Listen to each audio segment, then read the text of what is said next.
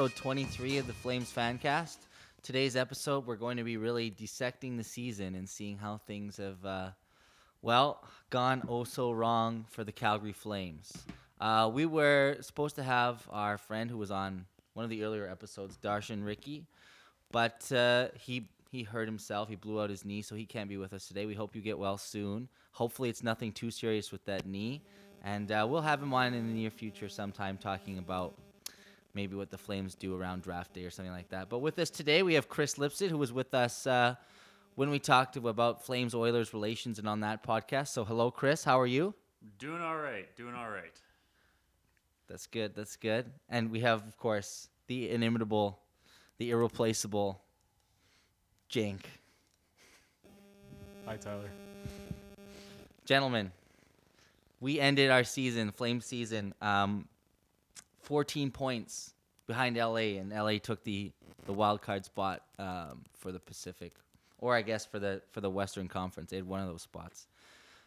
Around I don't know, 15 or even 10 games, we were we were neck and neck with those teams: Anaheim, San Jose, Calgary, LA, and then we ended up 14 points uh, behind them. So, what was it really that contributed to our season-ending collapse? I think it was a uh, it was a number of things. Um, for starters, we had some pretty major injuries. Uh, not making an excuse for anything here, but you have a situation where Tkachuk gets injured, and then we don't what we don't win a game for what seven games after that. We didn't win. I don't. I don't Uh, even know. Or it, I mean, 'Kay. whatever. Like it doesn't matter. So we had injuries. We had the coaches being even more dog shit than normal, and then we also had a team that just like showed how frail they are. Pers- just just before we go on, like how are they even worse? Like what was it that they did that made them even worse? Well, they lost. They lost the entire. Like they lost their desire to actually do some tactical changes during the game because you could see there by by their body language they knew everything was done. It was over for them, right? Once we got like eight or nine points out of a playoff spot, they were finished themselves. Like they weren't even changing the lines up. The only thing they did was bring players up like Foo and and uh, Well, you know the, the currently revolving door of just players coming in and out. So he, they, the only thing they did was bring guys up from the A, which I thought was a stupid idea actually, because you don't want to bring young guys up to a poisonous atmosphere like this for the sake of just giving them a couple major league games here. Um, they didn't try to like change the lines up properly. Like it just they look like fucking shit. So I didn't really like have any like desire to watch the games because everyone's body language was terrible. The players didn't even give a shit either. Even the guys that were brought up from the A, they didn't even try that hard. Like I didn't see Well- anything from Rasmus Andersson, honestly, that you know discerned him from anybody else. One of the most frustrating things is that you just look at the way the way we spin it in a PR sense. Like uh, an article coming out of the Flames was that the pipeline between Stockton and Calgary has been fruitful and beneficial all season long, and talent has been going back and forth both ways to the benefit of both teams. Well, Calgary did not finish in the playoffs. And you can't you can't look at me and say that wasn't a, a season goal going into the season. At a minimum, make the playoffs. At an absolute minimum. And then even when we have like uh, you know we started losing three four games on the trot in that when we had that eight game losing streak, the the message coming from the club was that oh we're not throwing in the towel yet. We're st- anything can happen. We're still we're gonna still keep going. Just like completely opposite of what they're radiating in their persona and their play and their actions. Just really hard to suck that all in and we're take it not in. good enough, man. seriously, we're, we're not good enough. We we we weren't good enough all year. Like we had some pretty like I mean we had some monstrous runs. We had that one after he hucked his stick. Like we had that run there, but. Why do we rely on ourselves every season to have these crazy ass runs just to like try to make a playoff spot? If you're such a good team, if you are a good team, you shouldn't have to resort to these crazy like eight or nine or ten game runs just to get you into a playoff spot. No, absolutely. I mean, no team really relies on that. I mean, you put what you really want to do is put, well, we, we rely on it to what? We didn't make the playoffs. For two seasons, we've done that. Yeah, and the last season we made it, and we were out what? We made it last season, right? We got swept four games in a row. And I look, I look at these playoffs this year. Watched a number of games, and we play any one of those teams in any conference, we are getting absolutely annihilated. Like just wrecked. The level of hockey has just gone up a lot. I mean, it's playoff hockey that happens all the time, but if we were in that in that boat in that mix, oh, it would be it would be painful. It would be four games and we'd be toast. We'd get swept again, whoever we were playing. Probably Vegas. Vegas would just clean our clock. I mean, Vegas didn't care that last game of the season. They let Jankowski have four goals. big whoop, big whoop. But uh, I mean, just from a fan's perspective, it was embarrassing to see us in the race so close and to just absolutely capitulate like that. I mean, I'm just. I shake my head when I look back and think about it, and I say, oh man, what a disaster that was. Anyhow, that collapse, season ending, 14 points behind LA. It's really tough to stomach. It's really tough to stomach. Chris, you got anything to comment in on that? Well, I think the problem with the Flames is the problem with a lot of teams is they got half a really good team. Um, you look at Calgary's top six, you look at their top pairing, and you look at Mike Smith before he got hurt, and they can go toe to toe with any unit in the league. Uh, but their bottom six is just a tire fire. And just like and when Brodie and uh, Hamonic started playing like dog shit, their bottom four of their defense is a tire fire. And as we're seeing with teams like Winnipeg, we're seeing with teams like Vegas, is that depth is what's getting teams through. The top six Calgary has will walk all over anything Vegas can throw out there. But for those 15 to 25 See? minutes, you got to put your depth out there. Vegas or Winnipeg or Nashville, those teams are just going to railroad you, and that's what we I saw mean, in I, the I last really, I, two I, weeks. I really think we only have a top line, and that, that that's that's Monahan, Gaudreau, and Tkachuk, and then Backlund is is really knocking on the door there. But after that, you've got Ferland and you've got Frolik, who were perennially on our top lines, one and two. But I mean, those two players are they're not really cracking into the top two of many other teams. I'd say. Like you're looking at Frolik and, and Ferland. They're decent players, but they're not amazing. But I mean, yeah, our, our, our top line, Gaudreau, Monahan, and, and Tkachuk, that's that's a toe to toe line with any team in the NHL, any line in the NHL. And I mean, our defense touted as one of the top five defenses in the league, but as you quoted so eloquently, what a tire fire that was. Um, I'm an Oilers fan. I've been watching tire fire defenses for a long time, and I can tell you, Hamilton and Giordano are maybe the best pairing in the league, but you can only play them 25 minutes. There's then there's 35 minutes where you're just gonna get I mean, I don't know about Gio, and and I mean this is the point I want to touch on too. But you have that major injury, and Gio had that bicep injury, and he was an absolute powerhouse before he had that injury. Like a a, a, a defenseman who could shut you down and had offensive upside. Like he was a strong, solid player. Norris Trophy candidate some seasons. absolutely. But but then that injury and his play just hasn't been the same, and maybe he's going older. And you know, usually you see these players, like let's say for a Chara type player, his decline has been a very slow slope downward, and he's still competing in the NHL at a high level. At how old is Chara? he's 40, I think. High, he's forty. Gio's what 31, 32? think he's 34. You think so? We're gonna we're gonna look this up, but I'm afraid Gio's gonna have that that decline is gonna all of a sudden hit a cliff pretty soon here. It could happen next year. It could happen in four years. He's an elite player, so you you're uh, you're, you're probably hoping it's gonna be later. But uh, pretty much any player, once you hit 35, um, yeah, that cliff could be coming anytime soon. But truth of the matter is, if you're looking at this season and you're blaming guys like Giordano, then you're in the wrong place because there are he, he's a kind he's the kind of player who No. would walk onto the top pairing of at least 20 teams in the league. Yeah, I know that. I, I'm not. I'm not blaming Giordano for this season. I'm just saying where we're saying our top players are coming from, and, and I'd put Gio and, and Hamilton as bona fide number one pairing for sure Oh, for the. Flames.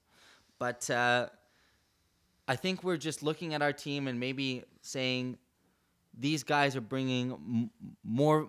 We're valuing them skill wise at a higher level than they actually are, because our our perception of our players is we're thinking these guys are going to do X, Y, and Z throughout the season, and actually that's not what's actually happening for the Flames.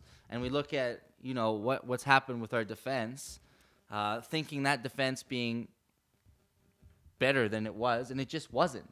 And that's not a thing that's contributing to the 14 point collapse, but just throughout the whole season. So, I mean, if we're looking at the season as a whole, where did where did we go so wrong this year? Because we're sitting there in August, September, thinking, you know, we've really We've really set up for a run in the playoffs this year. We're thinking this team can go deep, and everyone was thinking that management, players, fans.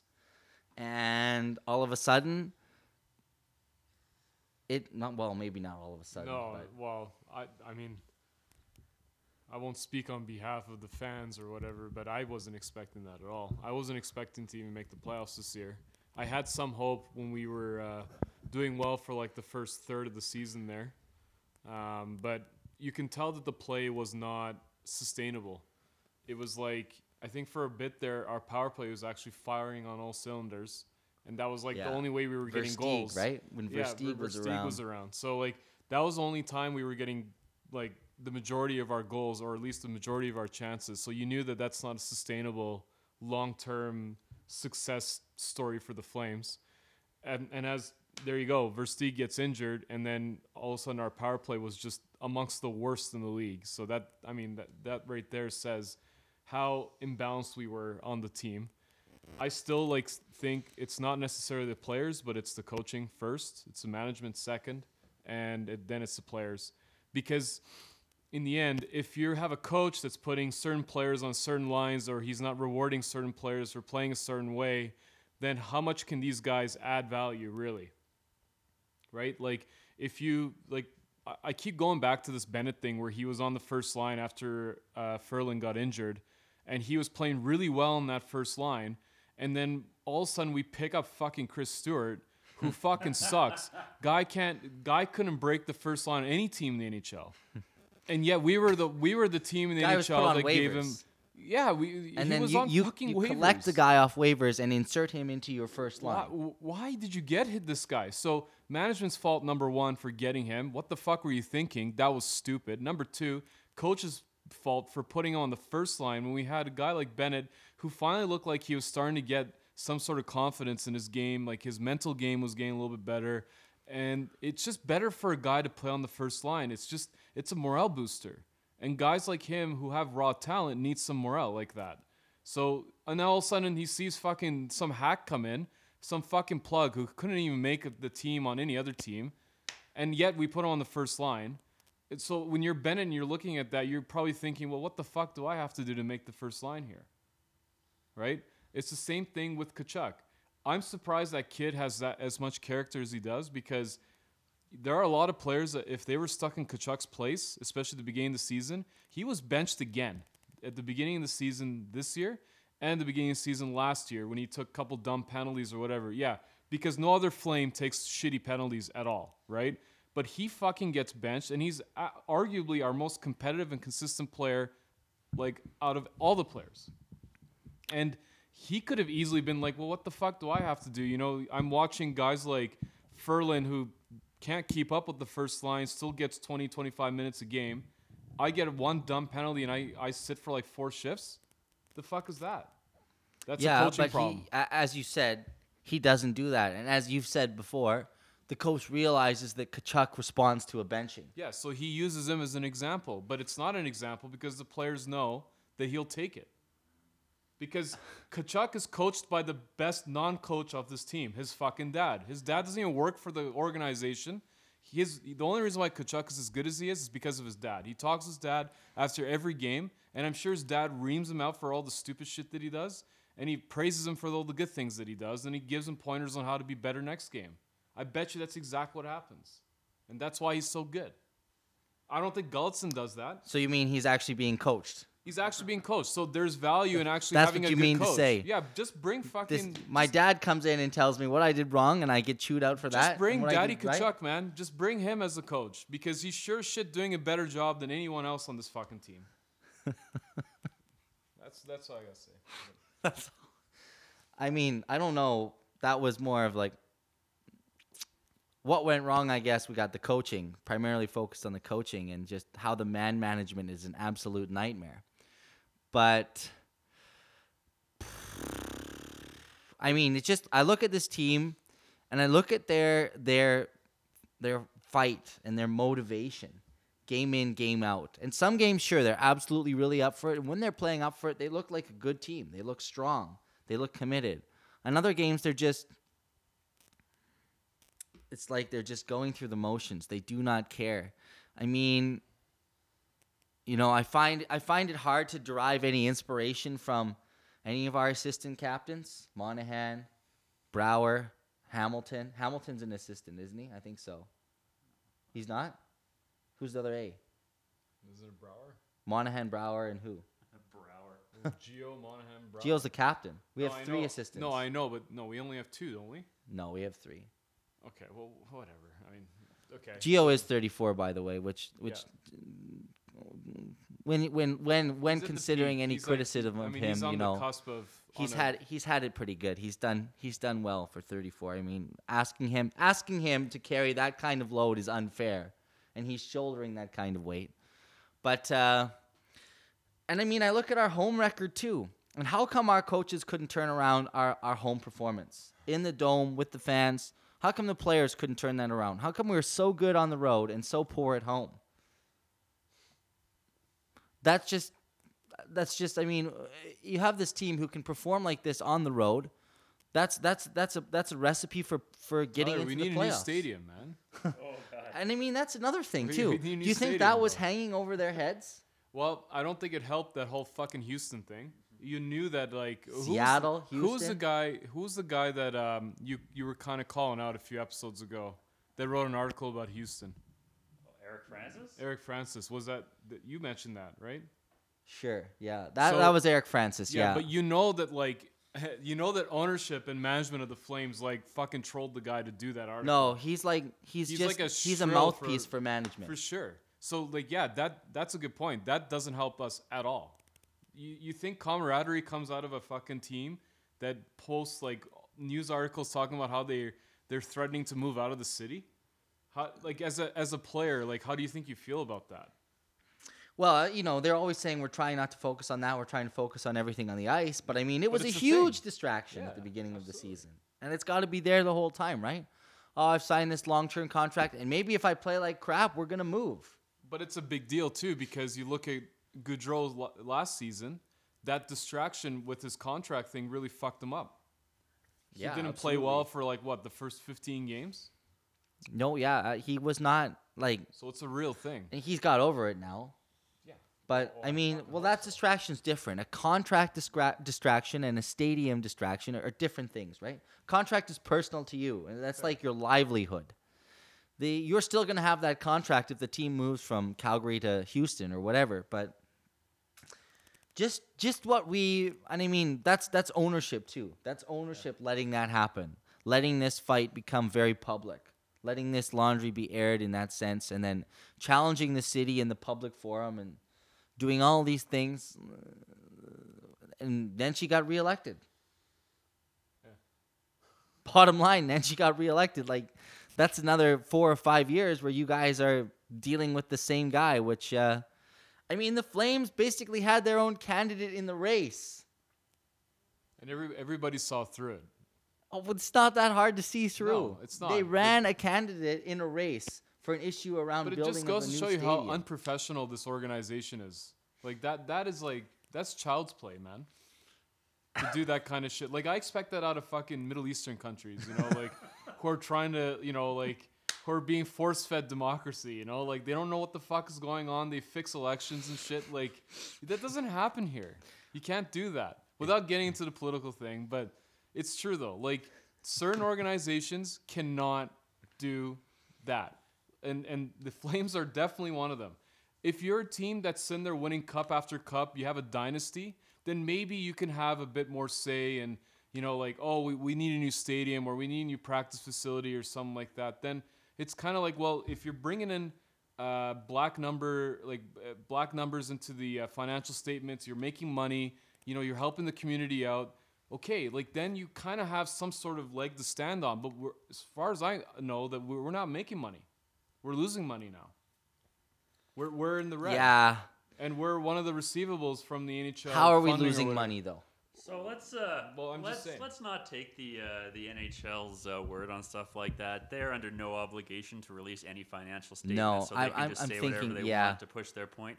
You guys are talking about the home record here, but there's let's let's talk about Calgary. Calgary's a Calgary's a, a a city with a lot of hardworking people. They put in their money. They spend a lot of their disposable income to go to see hockey games. You guys know how expensive it is to sit down there. Yes. So every time they're going there, they're supporting a bunch of billionaires who are crying poor.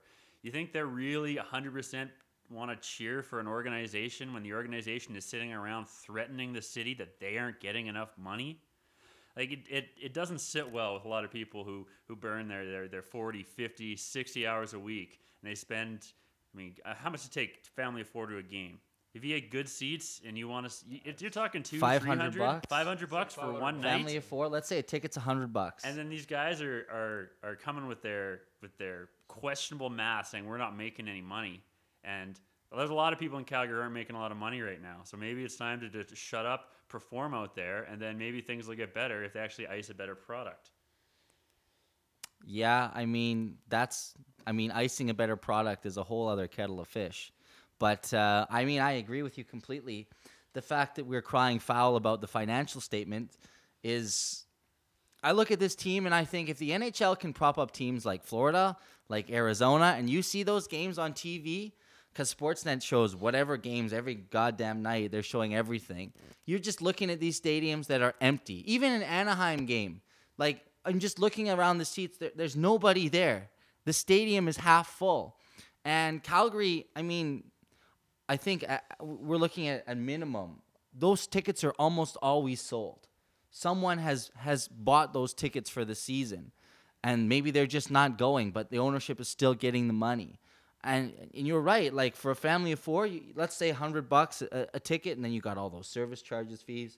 You buy a hot dog, you buy a couple beers 500 bucks. 500 bucks for one night. For three hours of entertainment. Yeah, three hours. Plus Five, getting, I mean, it's a Yeah. downtown. If you drive, you but park you to there. Pay for parking. It's uh, and it's it's on a Tuesday in January in Calgary, which is never a nice night to go traveling anywhere, even if it's a decent location for a rink. But I, I, mean, think, I think ownership needs to wear uh, some of the performance this year because they certainly didn't do much to uh, to help the the the home experience. what I think it is for the Flames this season was it was just a case of death by a thousand cuts. Like there were so Hey, many. That's my GM's line. You can't steal that. Chiarelli's been, been preaching all year, but we can get to the Oilers later. there were so many little things that built up for the Flames throughout the season. The stadium, the power play, the coaching, um, the injuries, uh, ownership, the fact that someone's hot dog was too cold, you know, the fact that they ran out of Budweiser one night, whatever. It was all just uh, a nightmare that nobody could really overcome these small little problems. They're saying, well, our power play's doing this uh, horrible right now, so maybe if we buckle up on defense and really dig in for games and grind out a couple 2-1 wins or something like that, it'll all start clicking one day. And it just never started clicking again. And we had all these problems that we could never really solve. And nothing there was no answer to any of these issues throughout the season. Like how how how long did the power play problems persist? Pretty much the half the season at least. half the season with a power play like that? And i mean you look at columbus who had one of the worst power plays in the nhl for a long time they're in the playoffs the what what are they they're one game up on washington right now right? And I mean, they're just they're just playing as a team, not letting the distractions get to them. And I think if I'm gonna place the number one, I guess culpability, the, the main the main culprit this season, it's for me, it's coaching. I mean, the coaching just the coaching didn't motivate the players. They didn't change enough when we things were going wrong. They didn't have answers to any of the problems that we were facing on the ice. And you know, all those logistical issues off the ice and problems with ownership, with with the stadium, with the city, with figuring out what was going on. That was all just a sideshow that, that could have been put away, but we, we just we just let it linger for so so long, and and you, you can't have all these things going there. You need these guys completely focused on what they're doing. Like you look at any professional sport, the night before you're you're in your hotel room sequestered, getting ready to go. Like you read a biography of any player, they're talking about how they focus and getting ready to go, and what they're what they're sacrificing to have. Uh, they're sacrificing their lives essentially to have that game set mentality ready to go the night before. I don't know if we really had any of that instilled in our team at any given point or if the reins were just too loose on these guys to just do whatever they want. But it just seems like the coach has no control. I mean, it's it's just so so grim to talk about it. I think like for me, like the number one thing though, aside from we can blame coaching, management, players, whatever, but I think the uh, environment that the Flames organization have as a whole is a failing environment. So like they don't run it like a business, as as bad as it sounds. So for example, no other team in the NHL would have put up with Brodie's really shit performance that he was having for the first 10, 15 games.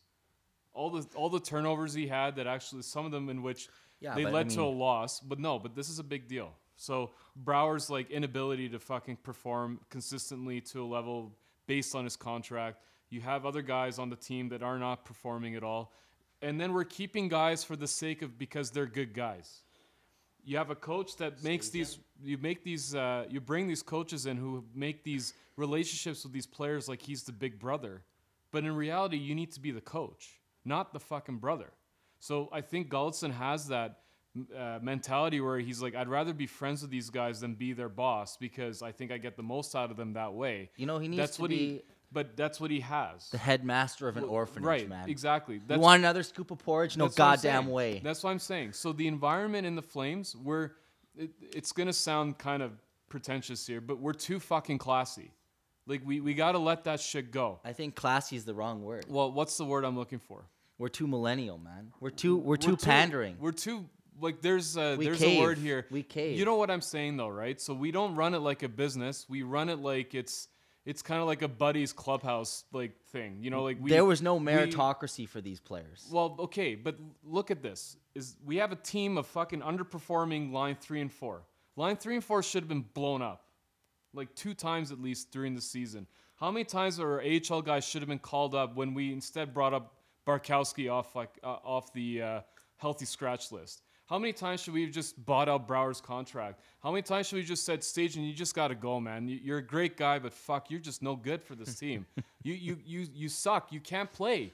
You have no points. You, you don't add any value. And You need to go. you know, we like, didn't I'm sorry. we didn't address any of these things. No, we didn't. And like Brodie, like I'm sorry, your what your wife is going through is something nobody can imagine. But we're still a business. Like we have to make sure that we keep players that are performing and we have to move players that aren't performing.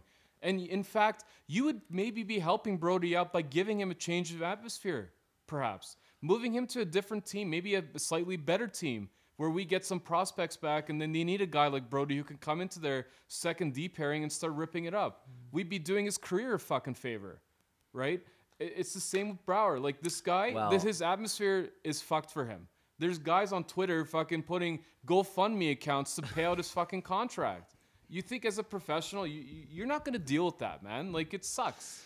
You, these guys are still fucking human beings too, so they still got to deal with that. Like the environment and the atmosphere of the Flames is shit, and it doesn't. It's not run like a business at all. Well, I mean, your point about Brouwer, I'm sorry, Brodie. We we shouldn't be trading him to revive his career. We should be trading him to make a decision for the Flames. But I'm saying, like, from a Flames perspective, like how we're trying to be good to the good guys and whatever. Like, well, here's my twist to you: make his life better and get him the fuck out of here. Then, if you're so fucking classy or whatever the word we're looking for, get him out of here because he's not helping us. And he played he played poor this year, very poor, when he should be a top fucking two defender for us. He had that potential two years ago. What happened? He stopped playing with you're down. There you go. And, and then what does that come down to? Coaching. well, he was It's not he was like he was playing all right with Stone, but then he started playing with Hamonic and anyhow. Treliving. Treliving gave that uh, season-ending interview, and I know you just listened to it, Chris, so you'll be the expert on this one. But um, there's two points I really wanted to highlight from that. The first point being where he mentioned um, giving a kind of mixed answer about the coach's future, non-committal on any of that, and the second point about how saying, you know, you don't just look at this situation and then go in and blow up the team. So, I mean, for me, the non-committal answer for Gulutzan, I think, just kind of relieves him of the pressure of what the fans are saying about him. I personally think they're not going to fire him, but uh, could be wrong. Thoughts on that? Well, the way I interpreted that is that he thinks he's got a, a good coach, but if a better coach shows up on the market, he's going to go after that. And I think that's the right thing to do. I mean, Gulutzan did a lot of things wrong this year. Uh, the fact that he's got what the 28, 28th ranked power play with uh, when you've got Giordano, Hamilton, uh, Gaudreau, and Monahan, you should be able to run a top 15 power play. I mean, I know they have zero right hand shots worth a damn, which is a big deal on power plays the way things are set up, but 28th is pretty unacceptable. Well, Hamilton's a right-handed shot. Well, yeah, but you want a forward. You usually your defenseman's uh, running the blue line, and then you. I mean, most in, in theory you want the Ovechkin is the best example of it. You- A, a lack of a you've got lot- right-handed shot on the Flames. when hey? you've got a lot of left-handed playmakers, like uh, I mean, Monahan's a finisher, but I don't it- even it's- know it's who tough- plays right wing for this club anymore. well, your best two right wingers are Frolik and Ferland, who are left wingers that had to move across. So that, that, that's I think that's another big problem with the Flames is that your best right shot is a forward is probably Kris Versteeg, and Kris Versteeg can't stay healthy. And maybe you thought Chris Brouwer could be, or Chris Brouwer, Troy Brouwer could be a top six player, but that went out that went out the window. Uh, well, before he even signed his contract, but that's another matter. So as far as Treliving goes, I think I think he was very non-committal on uh, coaching because I think if the right coach comes out on the market, I think he would have no problem with turfing Gulutzan, but I don't think he wants to fire Gulutzan unless he can make a clear upgrade. I mean, who's the right coach? Alain Vigneault is available. What has he done in the last, I don't know, five years? He's nursed the Rangers' decline. yeah. They went to the final. They went to the final. Was that twenty? Well, that was a while ago, wasn't it? Twelve. Yeah, but he was still the coach. Was he the coach then? He also had yeah when he have, well, when that you was have Henrik that was in when your he prime. got hired. Yeah. and then and then it's just been downhill. So I mean, I mean, I don't follow the Rangers close enough to really know, but I don't think there's a lot of people in New York who are really crying over the fact that Vigneault got fired. Oh, I think he's just been there for too long. He needs a change of scenery. It could be true. But uh, I know Jank was was was big on Quenneville. Quenneville staying in Chicago. I mean, who knows what happens with Ken Hitchcock in Dallas? He might just retire. Yeah. Yeah. Um, you've got coaches like, hey, Daryl Sutter. Where's Daryl? Uh, Daryl is on his probably on his farm in uh, Viking. In, in Viking, uh, just chilling out and I don't know. You got anything on the, the Gulutzan thing, Jank?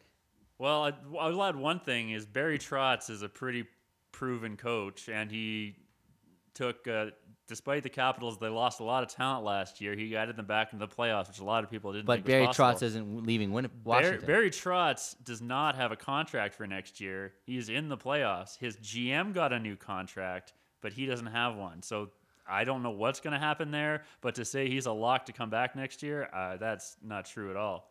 He could very well be available. Well, I mean, I'd love Barry Trotz. I mean, uh, also on TV, he looks like he has the world's broadest shoulders. like he is a square man. He's not fat or anything. He's just wide. Like he is a wide set dude. Like he's he's he's got some big shoulders. Or maybe it's just those suits from the 1980s he still wears with the shoulder pads and stuff. I don't know. But uh Well, I think this team, I think you need to blow it up. And I think uh, answer was a cop out.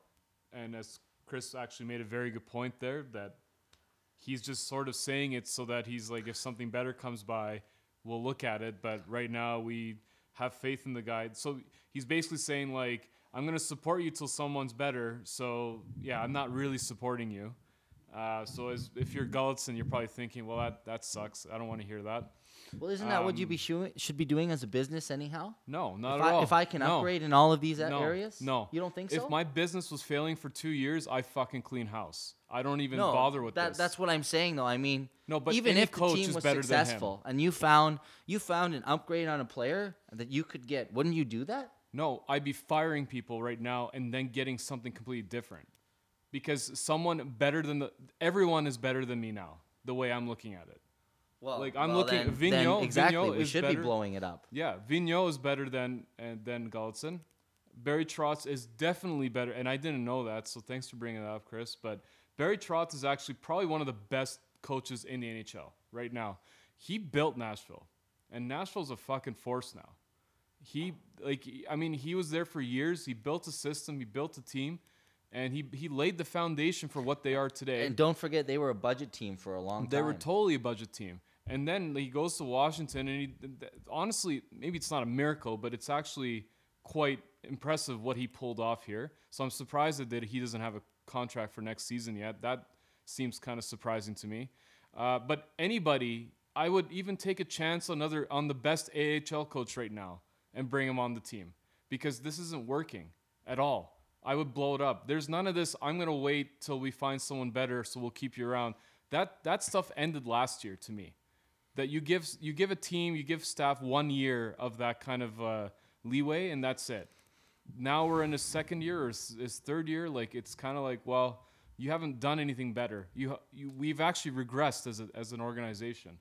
Yeah, because we actually made the playoffs. Is the right word. Right, we made the playoffs the year prior. We got stronger in theory. We got stronger in theory on paper, but we were way worse. So what what happened?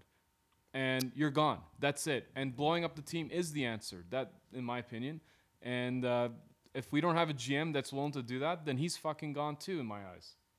I mean, I didn't like when he said uh, blowing up is not the answer because what have we got to to restock the cupboards with? Not much, and we have pretty much seen everything we've got this year anyhow coming up from the A. Um, we don't have a first. We we don't have second, but we do have Travis Hamonic. And I mean, when I look at us, I, I'm drawing the comparison. We're becoming like a St. Louis light, a team that most of the time makes the playoffs, but never, but never really amounts to anything. And that's just kind of okay for them. Like I've never seen St. Louis really they're, they're a good team. Like and it, sometimes people think oh they could go all the way but they never really do. And it always seems to be just okay. And they never really seem to make any big changes. Like a piece goes here and there. They might lose a guy here and there.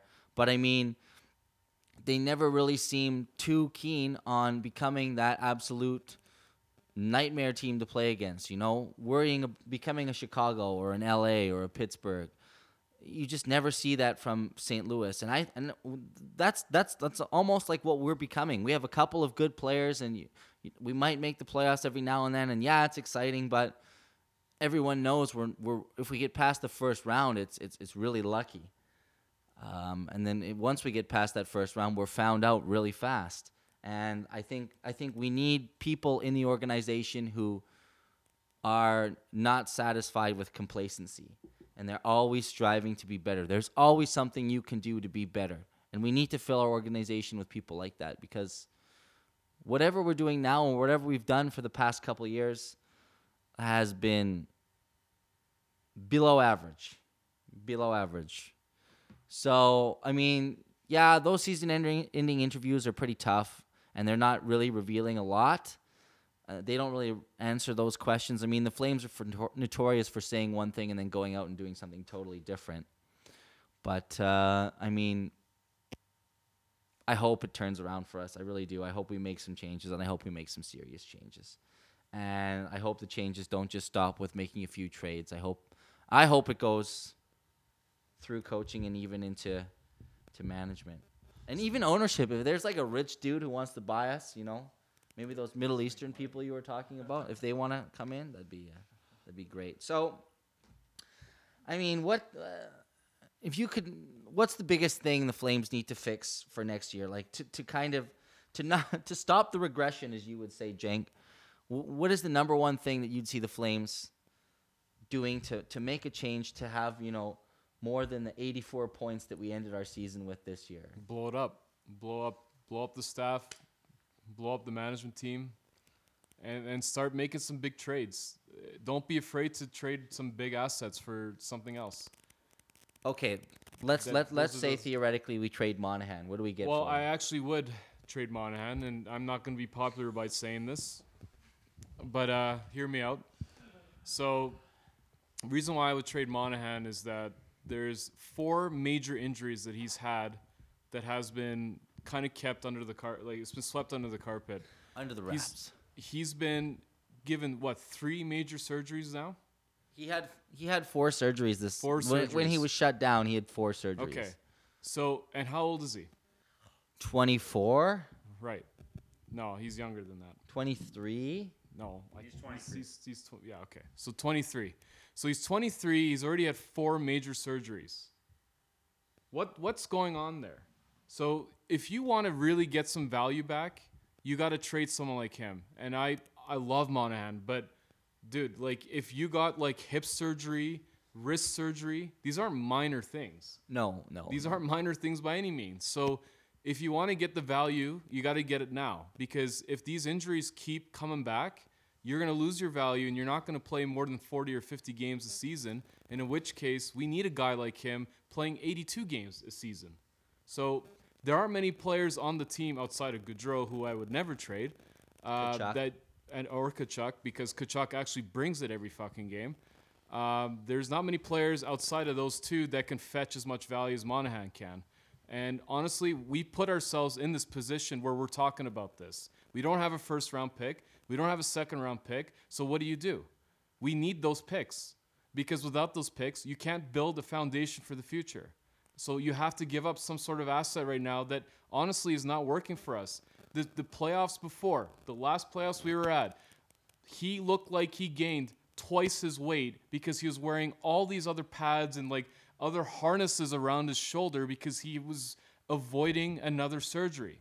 That doesn't help the team. He was useless that series. Useless against Anaheim. You remember that? Yes, When his yes. shoulder looked like it was double the size? Looked like he was a Roman gladiator. Yeah, he looked like a robot. He couldn't move, he couldn't shoot. This isn't something that's going to be long term sustainable. These injuries are major. This isn't like, oh, I, I, I pulled my groin or, or whatever. Like, it's nothing like something that you can fix over summer. It's This is- chronic. Is what you're this saying. This is chronic, yes. So get rid of him while he still has some value. And unfortunately, if we had our first round pick and our second round pick, I wouldn't even bother talking about this. But this is the position that we're in now. Because you still have the best defense, like not the best. You have a top, let's say, five defensive like line in the league, right? Our top four defenders are still pretty good, especially Hamilton Gio. Those guys are fucking elite, right? You have a great first line. Uh, you have like a pretty good second line, but your third line and fourth line, tire fires, as Chris said, totally agree with that. Well, how the fuck are you gonna get good players now without a first round pick and a second round pick? And don't give me this fucking. I'm gonna give a first round pick for fucking Hamonic. Well, that, then you're a shit GM too, because that was fucking terrible. Like, what were you thinking for a defender that doesn't put up many points? Why would you do that? So this is the position we're in. That's why I know I'm not popular for saying it, but I would I would do major moves like so that so this year. okay. In your mind, then the Monahan. Let's say we trade Monahan. What do we get? I would definitely get a fucking premier right winger, and I would try to get a second round pick or a first round pick.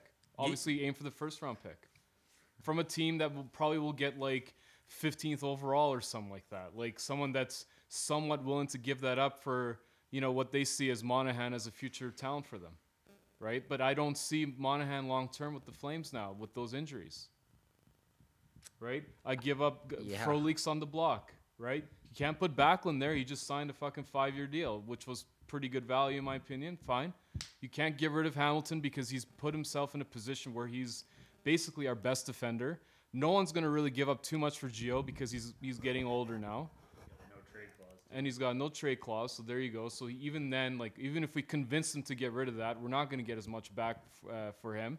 Uh, Brodie's value went down this year again, but you have to try to trade him potentially, right? You need to give us some. I you think you have to trade one of Brodie, Hamonic, or Stone. Yeah, well, you can't get rid of Hamonic now because everybody saw the fucking disaster of that trade. They they know what our price tag was for him, and they're gonna probably give half of that. well, I would. I, I if the Flames approached me for Hamonic, they're like, "Yeah, we're we want to give you Hamonic. Like, what would you give for us?" Like, well, I know what you gave, and I'm not gonna give you anywhere close to that. So you should probably keep him. Great. Thanks. Seriously. I mean, I think we need to trade one of those guys to get something. Well, we need a right winger.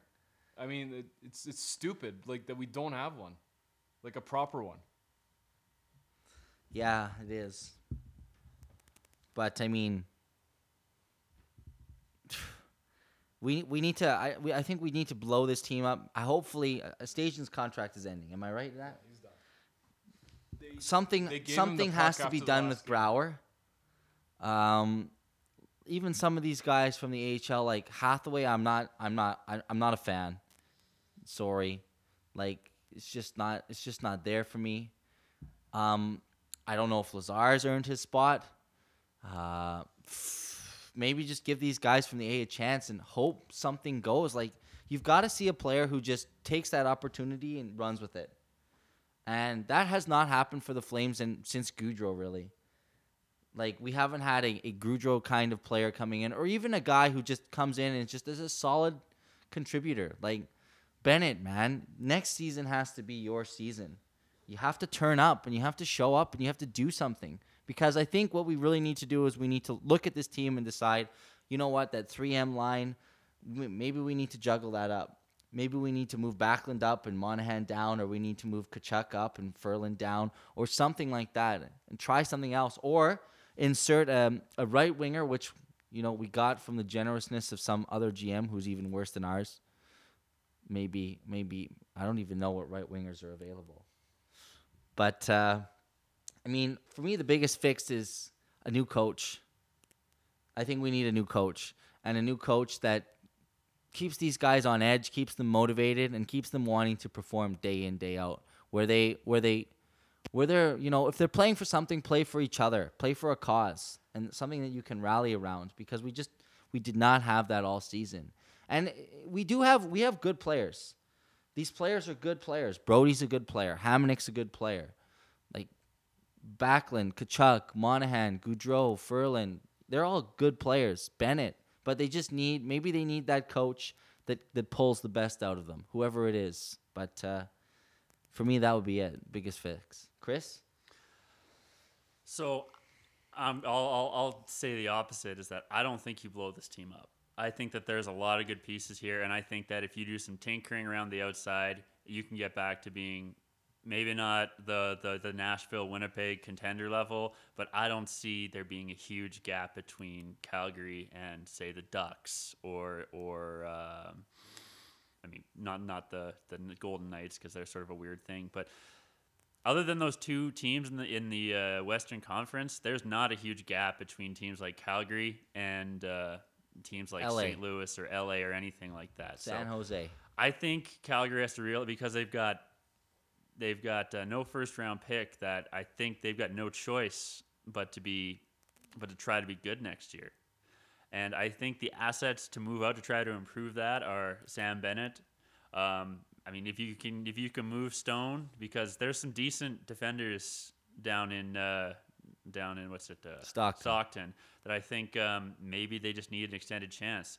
I mean, not not all of them look great in those additions they had in the last nine games, but that wasn't exactly the perfect environment. They didn't, didn't have a training camp, didn't have all that stuff that maybe they need to go in. So maybe you try to move a Brodie or a Stone to make room for uh, one of those young guys coming in. Uh, you try to move Bennett. Well, I think Bennett is just not going to be a great player. And I think he might still have some value. Those high picks always have value longer than they should. If you can move him for something now, I think you can get rid of him and fill his spot okay. If you can get anyone who can be, if you're playing with Monahan and Gaudreau, you don't have to be elite. You saw Ferland produce there. Ferland's a decent Yeah. player, but no one, he's no all star. If you can get a half decent right winger, and I don't know who's out there right now, but they they do show up. Um, even one of those guys, they're like 32, had 18 goals last year, and everyone thinks they're done. You sign them off the off the trash heap for you know nine hundred thousand dollars. Maybe they produce. Um, Justin Williams.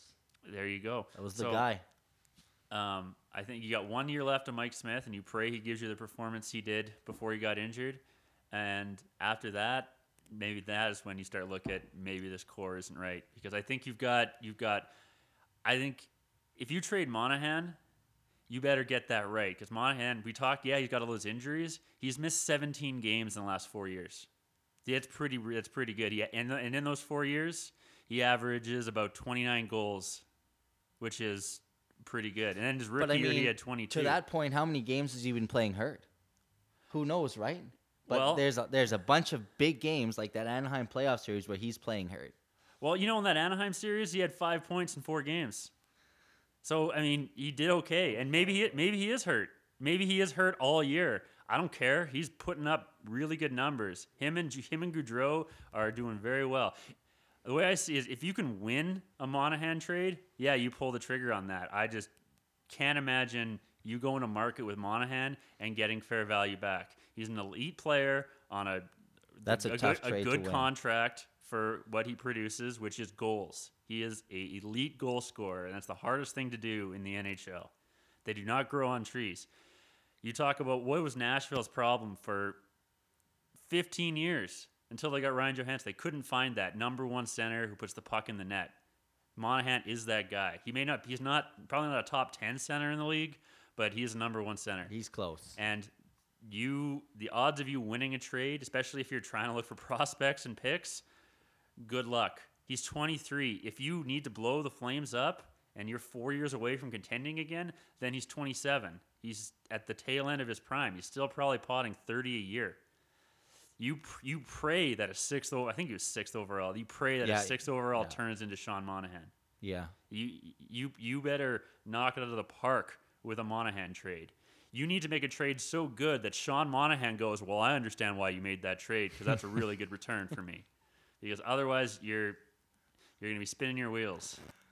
He's a he's a very good player and he's young. He's he's got like 100 NHL goals and he's 23. Good. Like, that's that's really hard to find. So I think you have to twink around the ed- you have to tinker around the edges with this team. I think there were a lot a lot of things went wrong for this for this Flames team, but they had a lot of really good five on five metrics. They were out shooting teams, they were out chancing teams, and especially in that last 15 minutes or 15 game stretch where everything went wrong. You look at their goaltending and it was like 880. But I mean, this, this yeah, that's true. And like the young goalies did struggle a bit there. Yeah, and so I think I think the the the win loss record is obscuring some some good things. Um, I would agree that uh, I mean I think Gulutzan's an okay coach.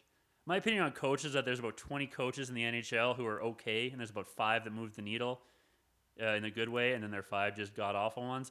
I think Gulutzan is in that middle where he's an he's he's a guy you you could replace him pretty easily, but you're also probably okay with him. He's he's no Boud- he's no Boudreau, he's no Quenneville, he's no Trotz, he's no Babcock. no- not one of those elite guys, but I think he's one of any number of decent NHL coaches. But I mean, you you know, you you watch those Flames games, and yes, we outshoot opponents a lot.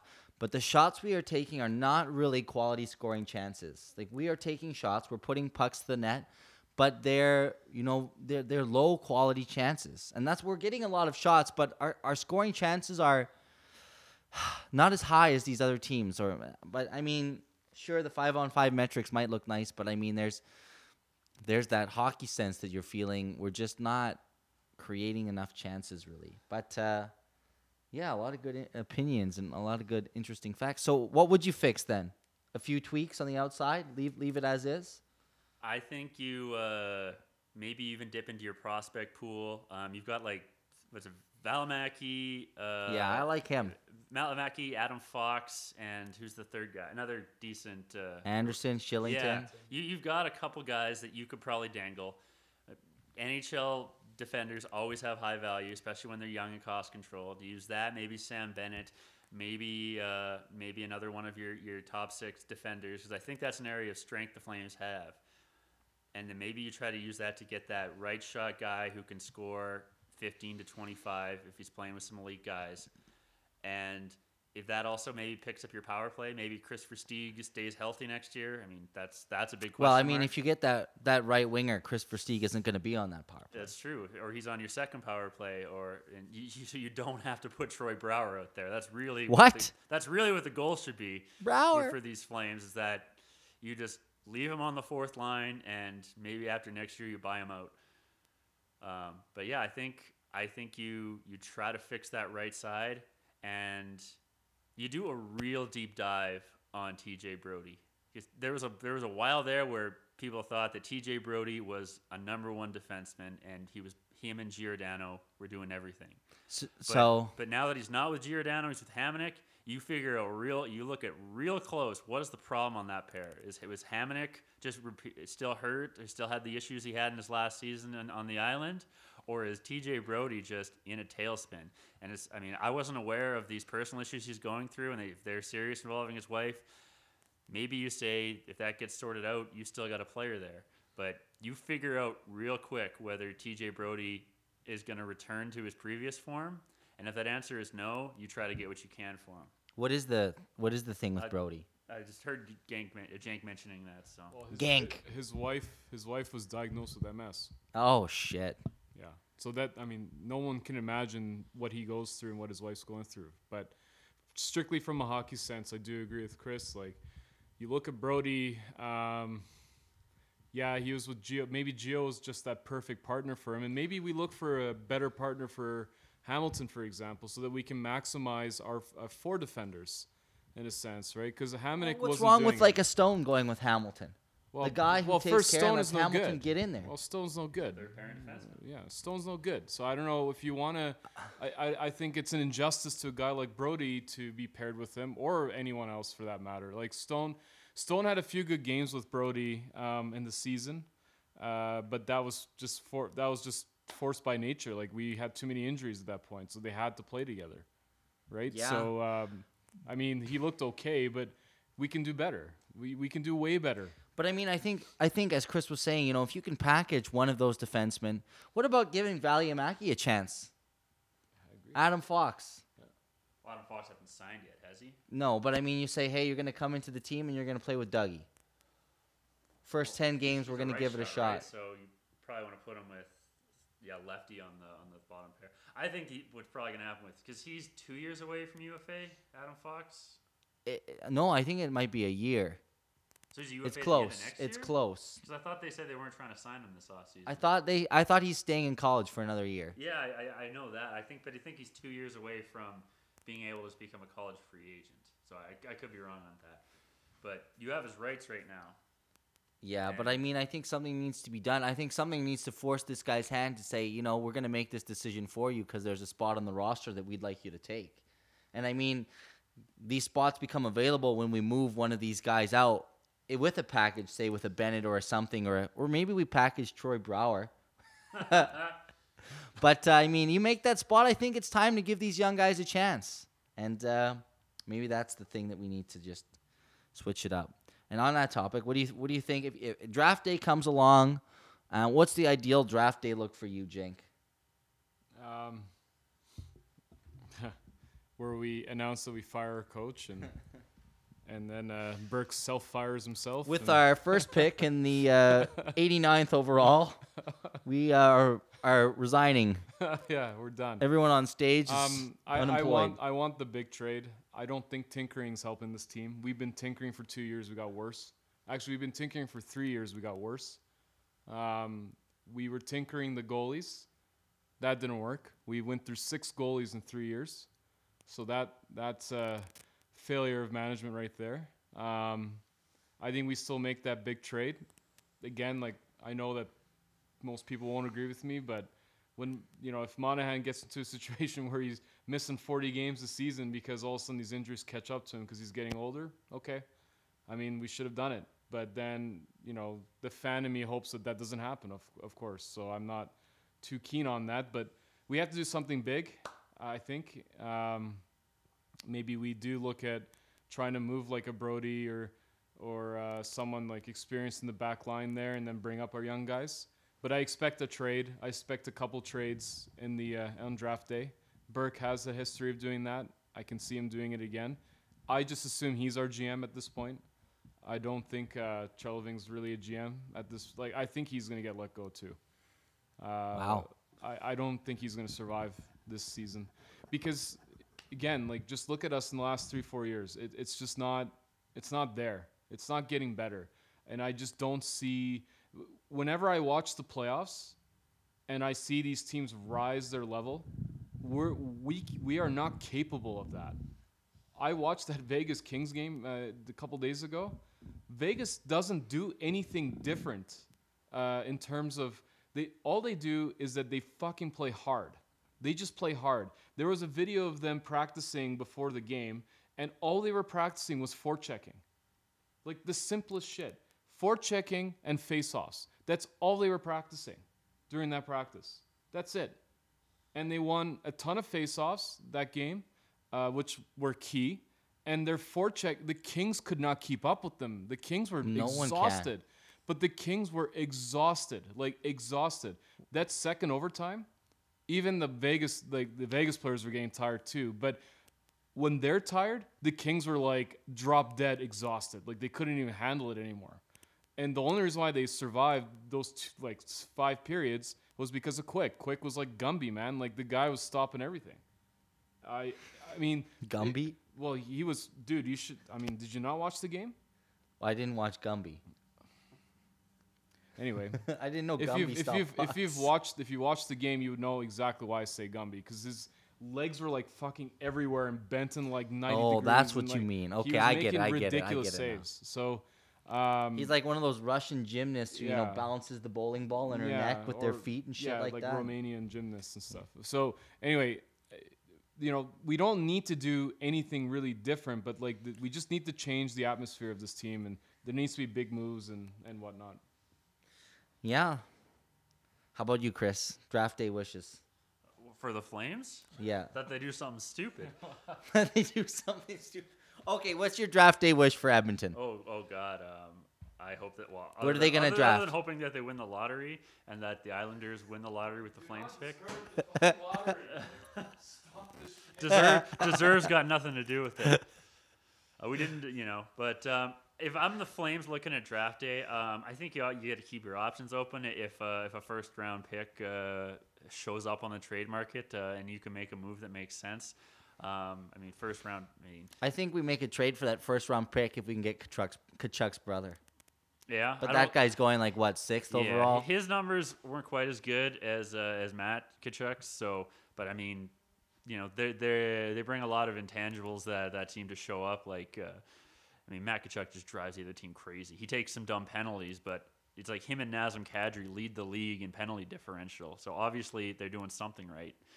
Um, but yeah, I, I think you, uh, you you try to move up. I mean, e- even a second round pick would probably help, like because you, you can never have enough draft picks. But I don't know if, if anything makes sense. I mean, Where are the Oilers in the? They're like what? Probably I believe they're they're ninth. Nine. They're ninth, so odds are they'll be they'll be ninth. I think they, I think you get like a they have like a in total a fifteen percent chance of moving up, and like a fifteen percent of getting pushed back a little bit. But like it's like a seventy percent chance And- of staying at nine. And like a what? A se- a six or seven percent chance of winning it. Yeah, yeah, because I mean, you get an even chance at winning all three. Like, there's three lotteries, right? There's one, two, and three. Um, so Oh, there's a lottery for one, two, and three. yeah, because three people win a lottery to move up. Oh God. Because I mean, that's uh, So they you must have changed that this year. no. there's- I mean, it's it's. it's I think it's always been that way, hasn't it? 'Cause I Maybe rem- it hasn't. I know they switch it all the time because they want the Oilers to lose and the Oilers team to keep winning anyways. Jank. Because a Jank. bunch because a bunch of people running the NHL don't understand that probability is weird sometimes, and sometimes weird things happen. If you that's what ran, ran if sometimes one team wins three times in a row, that doesn't mean it's not random. Um, but I think the Oilers are going to pick around ninth. I think uh, in Chiarelli's uh, end of season press conference, he mentioned that uh, it's definitely on the table. Uh, which I think is kind of dumb because the Fl- uh, Oilers, despite being awful, have zero cap room, and good players on cheap contracts are why Boston is incredible this year.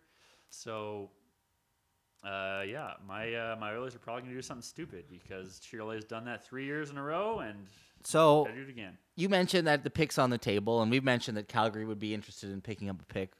If you were to create, in theory, a, a a tangible and fair trade between Calgary and Edmonton that involves the first round pick coming to Calgary, what would that look like? If we send you nine and uh, Kailer Yamamoto for Dougie Hamilton, I don't know if the cap makes sense there, but something centered around that. Do you guys take it? No, no. I think I think I think I think the only players we aren't trading are Dougie, Gaudreau, Tkachuk, and probably Monahan. Okay. So you, you think you I think, think maybe if you send, if it, I don't, I, I I don't know. I'm biased, but like maybe something with Bennett. Like you're looking at Bennett and a Brodie, yeah. and then maybe you're sending us a first and something else. See, the Oilers have telegraphed what they because they do every year. They say exactly what they want to do, and then they do exactly that. it's it's pretty frustrating. They've said that they're they're gonna move heaven and earth to get a point producing right hand shot. So they're probably gonna do something silly.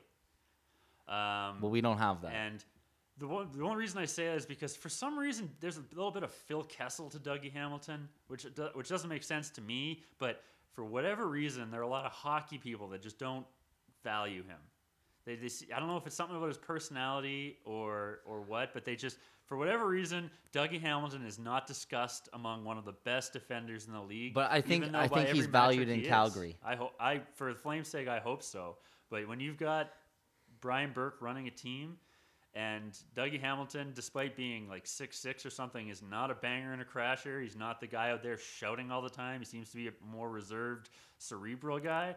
I could definitely see a Brian Burke led team thinking Dougie Hamilton is what's wrong with this dress with your dressing room. well, I mean, again, if we're trading Dougie, it has to be the kind of trade where Dougie is saying, "I know why they did that." but uh, I mean, it's definitely wishful thinking on my part as an Oilers fan.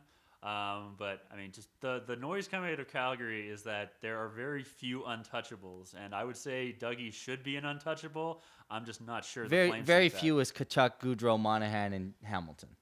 That's what it should be, and probably Backlund because of the contract. And Backlund is in that. Backlund is he he'd be in a conversation, but he's not going to be leaving. yeah, and you shouldn't get rid of Backlund. He's like a I really e- excellent defensive forward. could you see the Oilers going in for something for Karlsson? I don't know how that makes sense, even for un- unless you got rid of unless you made a really silly trade to make the cap space work. 'cause there's only one year left on Karlsson, and Yeah, but I mean, he's coming and he signs, right? The chance you- to play have- with I guess you'd have to make him sign, and it would have to make sense. But I don't see that happening without them trading Leon Draisaitl, and Leon Draisaitl's a lot like Sean Monahan. He's a young player. He produced a lot away from McDavid. Would you trade Karlsson for Draisaitl? If I knew he was going to be signed, Karlsson signs. Karlsson stays. I would, but I don't think the Oilers do it because I I think uh, Erik Karlsson is one of the ten or so best defenders to ever play. I think he is that good. He's He- a, he's a good he, player. He has won, I think, two Norris trophies. Has probably should have won five. He is an amazing skater. He'll run your power play. He'll play 30 minutes a night. He makes everyone better. Um, but I also think he's a year away from signing in Tampa to play with Hedman. So I, I think it's a With moot, moot issue. Uh, yeah, with Victor Hedman in Tampa. He loves Hedman or something. Well, did you see them? They were goofing off together They're in all the All Star and- game, and Yzerman Yzerman was in deep on getting Karlsson this trade deadline, a lot just like Vegas was. So this is all speculation, but I my guess is that uh, a year from now we're talking about Karlsson to Tampa. Oh boy. Oh boy, Mhm. that's a strong team.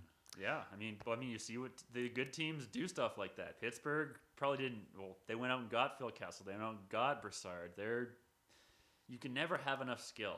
And Victor's head. I mean, Erik Karlsson is the most skilled defender in the league right now. Yeah, by far. It'll be interesting to see what happens this summer and what kind of deals get done.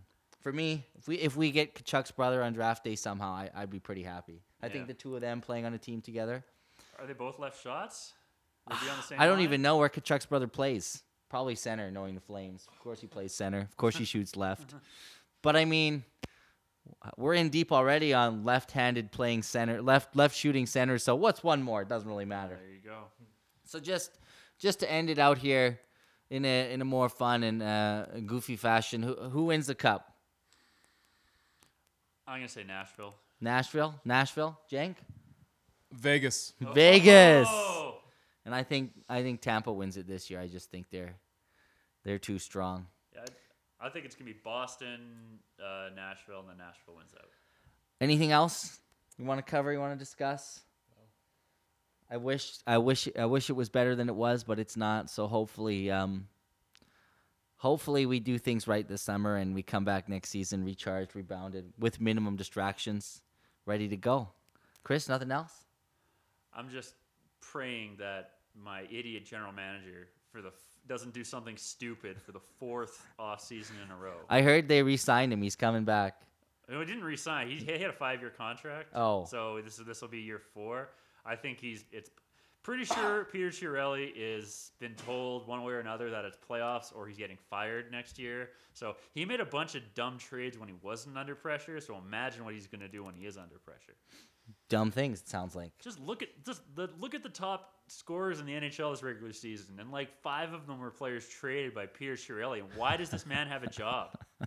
It doesn't make any sense. I know you guys are ragging on Treliving for a couple dumb things he did.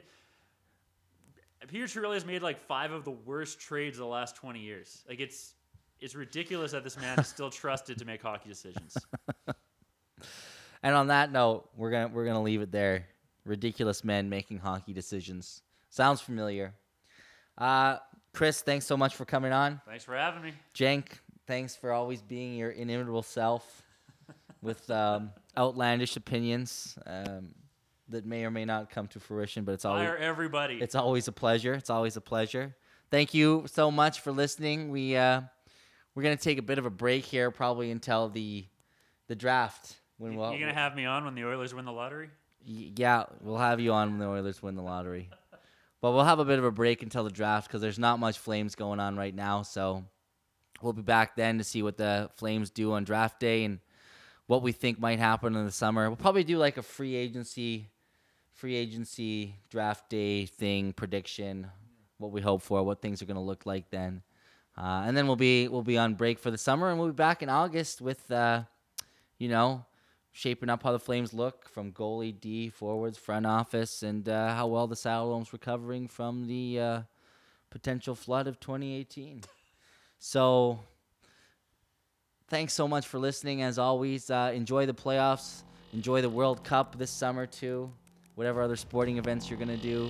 Um, hopefully the snow melts and you can get outside and do the things that you usually do. Uh, again, thanks for listening. Take care. Bye bye